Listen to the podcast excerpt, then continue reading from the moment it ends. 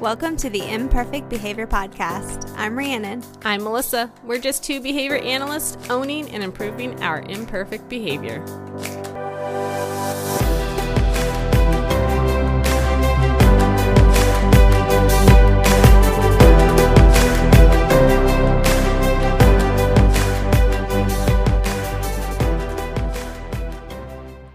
Hey, it's Rhiannon. So, this week is going to sound a little bit different as part of the effects of the international pandemic of COVID 19. Uh, Melissa and I aren't able to record with each other in the same room like we typically do. We are both in separate homes trying to quarantine and, uh, you know, keep our families sheltered in place as much as we can but we didn't want to miss an episode. We didn't want to let it go too long before putting out some conversation that I think we all could use right now, just a little bit of a distraction. But we still had some fun conversation, and let's get into it. Welcome, everyone. If this is your first visit to the imperfect world of behavior, we are behavior analysts who want to make some real changes and have some real conversations in the midst of life's chaos. We want to share what we know about behavior to help you do the same. So, if this is your first episode, go back and listen to episode one, where we talk about ourselves and how we got into this crazy life. Then, in episode two, we talked about motivation how to choose what motivates you, your kids, your spouse, your employees, anyone, and how much your motivation changes your behavior. And on today's episode, what the function? That's right, potty mouths. I said function. The function of your behavior. Why are you doing what you're doing?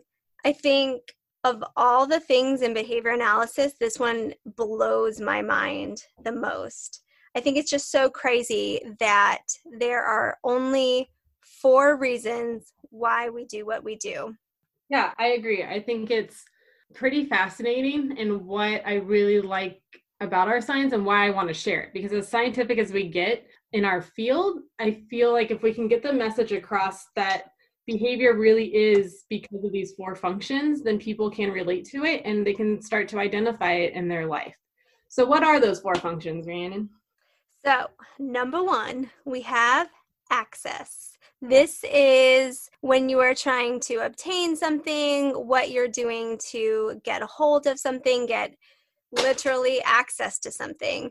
Number two, we have escape. This is when you are trying to actively get away from something or avoid something, get out of something that is typically aversive to you. So, number three, we have attention. This is the class clown or the kid that's always trying to get a laugh from peers. The personal example that comes about every day in my life currently as we're recording this episode is when I am available to my children and they don't need me. They're happy as can be. And then the second that the phone rings and hello, they're like all over me like flies on food. It's it's ridiculous. And then number 4 is sensory. Um, I think some people might call this like automatic reinforcement. It's basically something that's happening for you as a solo person. It doesn't have to do with a social piece at all. So it's I think of like a good stretch, you know what I mean? Sometimes people go to yoga just because it feels good. Um I also have this I call it like a smell attachment where hear me out. Just don't don't get weirded out yet. Um, I'm excited. Okay, so I have like this really high attachment to smells, and a smell can bring me back to a memory. It can bring me back to a place. So, I mean, you probably know this about me. I always have candles burning in my house. I'm always very jealous. And I always have probably like too many candles. The average person would probably gag. but um it's just, it's just because like I strategically place my candles throughout the year because they create really happy memories for me. I don't know, that's my own personal like sensory function. Uh, well, it's funny because in our field and us working every day, we see sensory behaviors all the time, and they're really probably the most difficult um, behavior that we work with because mm-hmm. There's not much that we can do that is more reinforcing than what your own body is doing. So, but for me, my thing is picking my nails, especially when I'm nervous or super stressed out. Um, that's something I've been doing again since I was 33. The only way I don't do it is if I keep up with my nails, which currently I can't do. Um, they're still right now, but give it another week or two and they'll be out the door. And then the other thing I've done since I was little is I pick like at the little fabric dots on your clothes that kind of ball up after they've been washed. Oh, like time. yeah, those little like fabric pills or something like that. You know, they make yeah. a machine for it to like shave them off. I don't want to shave them off. I enjoy picking them. It's feel good. I don't need that machine. So I think everyone, if they sat and thought about it, like, why do I do certain things? Or some people might twirl their hair. I see a lot of people doing that sometimes it's a lot of those behaviors you do when you're kind of bored or trying to fill time. So I think that's a good one that we come across a lot. What is um an escape behavior that you do? Ooh, escape. Or avoidance. Um, I mean, this is probably like really the most common. Um, I am a huge procrastinator. I think I work well under pressure most likely because I'm forced to because the deadline is up. but I'm I'm definitely a, a, procrastinator. If something is particularly uncomfortable for me, or um, I don't feel like I'm in like the perfect environment to do it, I'll just put it off and put it off and put it off. What about you? Uh, mine's definitely hugs. I'm not a hugger, and unless you're in like my inner circle, which is not a lot of people that are allowed to hug me, then I will actively, when I know it's time for people to start leaving a situation, I'll either remove myself before it's time to say goodbye and like be at the door and be like, peace out, everyone, and like get out of the situation, or do like an awkward like side hug. I do just a lot of those avoidance behaviors. Like when I see it coming, it signals to me like get out now just so i don't have to it's just really aversive to me. Um i think that's the other thing is that some things that are aversive to some people are not going to be aversive to others. Some sure. people really love hugs and that's what makes their whole entire day and that's really reinforcing to them. To me it's like a punishment. And my some of my friends um like especially my church group like this is like a big joke because they're like oh, don't hug melissa. Don't make it a thing but just like let me live my own little bubble of not hugging people. So yeah. Um, that's definitely one of big avoidance behaviors. I can really sympathize with that one though, because I'm not a hugger either. And I think some people in my family are huggers. So you know to expect it. It's not something at this point that they're like going to appreciate your escape and avoidance behaviors when you stand there, arms clenched aside, terrified look on your face um, they're gonna hug you anyways. But yeah, I'm definitely not not a hugger either. What about access behaviors for you? What's your like access to tangibles? Yeah. Well, the big one is why I go to work. I work and I do all those behaviors every two weeks so that I can get paid. Therefore, I can access everything I need, right? All my food, get my nails done, getting my hair done so I don't have gray hair all the time. I think that's like a big one that people don't even realize. Like there's a, so many behaviors that go with that in order mm-hmm. to access all those tangibles and things that we want. Right, because money is irrelevant if stood alone. You only go to work to get this middleman step of money so that you can go get all those things that you typically want, like your nails done and you know, your hair and and logical stuff like groceries and bills and blah blah blah. Um yeah, that was like more a positive behavior. I, I, was trying to think of like positive and negative behaviors that are associated with these. So that's like a positive one. A negative behaviors I have t- when tangibles are taken away from me or I don't have access to them would be like if someone interrupts my sleep, which happens quite a bit, especially in the last. I will start having really negative behaviors because I really want to access that um, activity of sleep because it's so important to me. I'm not a good sleeper. So when it gets interrupted, especially multiple times a night, yeah, I have a lot of negative behaviors that might start arising. But what about you? Um, I think when I was thinking about this, probably because it's the first thing that I think of when I wake up in the morning coffee. I want coffee. My alarm goes off, my eyes open, I sit up out of bed and I walk straight downstairs to get a cup of coffee that I have set the night before. So it's so immediately reinforced. I get contact to coffee within 60 seconds of being awake. And, you know, on the flip side, if I don't get access to that, I'm really grumpy. I mm-hmm. will probably start to get like some sort of caffeine headache later on if I don't get enough coffee. So, yeah. I was thinking about attention though. I don't know. What do you Oh, I have some good ones for these. Yeah. Um, well, I think my main one, I think I probably mentioned it in our last episode a little bit, but I am very needy for attention, especially for my husband. I don't yeah. really need like a lot of like I don't like other people touching me or hugging me, but then from because I don't get that from other people, so my cup's not filled very much. My poor husband has to deal with me like he needs to like overfill for everyone else. So like at night when we're sitting on the couch, he just wants to be in his little bubble, watching his sports, like doing his thing. But if he doesn't pay attention to me, like I hold my hand or like reach out to cuddle me, I will just antagonize the poor guy.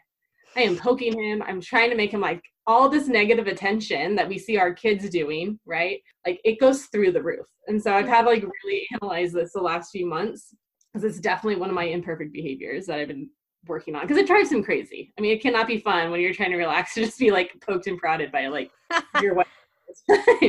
so, but what we've like kind of once I was able to work through and like okay, well, what, what is that function of my behavior? Like, why am I doing these annoying things? Okay, well, I'm doing it because at least you're interacting with me, trying to like push my arm off or laugh at me or like whatever. So I'm getting some type of attention, and it's that negative attention. It's yeah. like, how you try if you could just like reach out to hold my hand or like attempt to cuddle with me or like you know when it's our downtime and the kids are asleep i think it would really help me like not feel the need to like go to that negative attention space right. so me in that positive attention uh, oh cool you're like feeding my cup you're filling me up with this good attention i won't need to kind of do that negative behavior yeah so that's a big one for us that we've been really working on and since we've kind of like did that little experiment, I think it's helped a lot.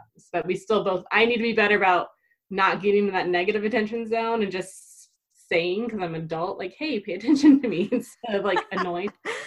and he needs to be better about, you know, being better at giving me positive attention. So that's something that we've been working on. It was just really interesting once I like stopped myself and was like, okay, mm-hmm. this is an annoying behavior. Like, what is happening? And this is kind of how we want to teach you guys so you have these imperfect behaviors. Like what is the function of it? Because when you know the function then you can start to work on it. You can start doing replacement behaviors or filling that need. So that was I my big one.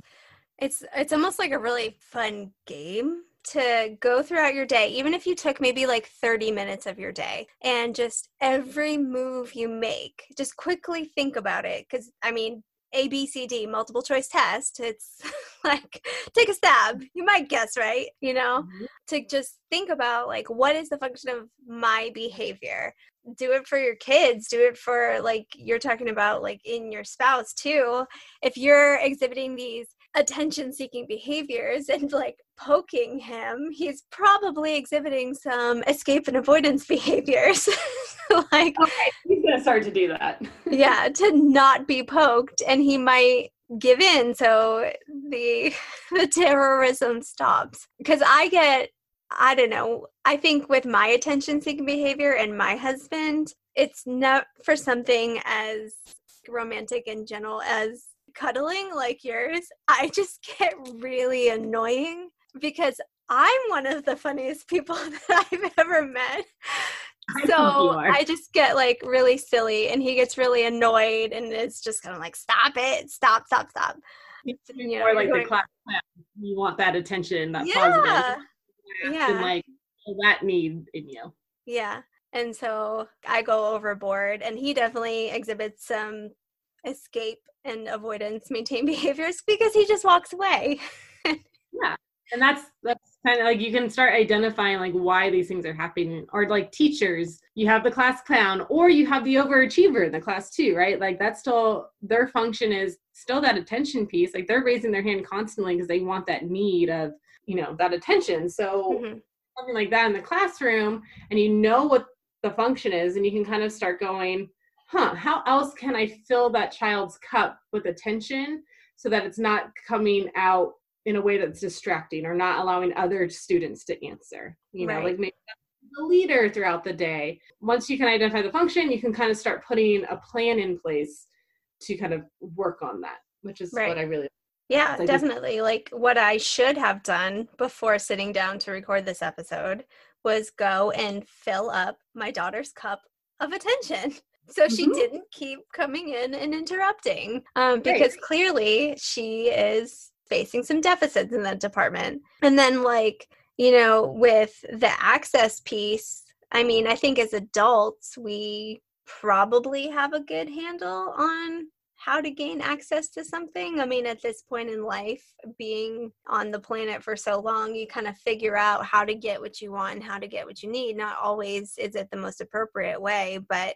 you can start to shape up like you're talking about like your students and employees and, and kids and spouses. I mean everybody has these access behaviors that if it's not the most desirable way that they're getting it. I think that one also plays the most with like that motivation piece we talked last week too. You can really mm-hmm. like find those motivators in them and the things that they want to access and the reasons they're misbehaving or behaving correctly because they have access to those things um, really ties into like that motivation piece the most, I would say, from last week. Yeah, I agree. So, yeah, I think hopefully you guys have learned a little bit about the four functions. Again, they are um, attention is the big one that we see. And it, it can be that negative attention, like I talked about. We see that with our kids, employees, ourselves, etc. Or it can just be like the positive attention, the, the opposite of that we had those escape avoidance behaviors where I escape hugs at all costs. But I think we can all identify those things that we do in our life that we're trying to get away from something aversive. Um, we just don't like it. We don't want to be part of it. So we find these little habits or behaviors to get us away from those things. And then sensory, and then the last one being the tangibles, the access to activities or items. We've had so much fun now that we've launched, um, being able to interact with everyone on our Facebook group. You can find us at Imperfect Behavior group on Facebook. Um, but come this week, join us for another great conversation about the functions of your behavior. Maybe this week you start looking and identifying different behaviors that you do that go under these four categories. We would love to hear from you. So thank you for spending some time with us this week. Join us on our Facebook group. Share with us the functions of your behavior. Find us on Instagram and Facebook at Imperfect Behavior or email us at connect at imperfectbehavior.com. We will be back next week as we continue to discuss our imperfect behavior with you guys. Have a good week. Bye.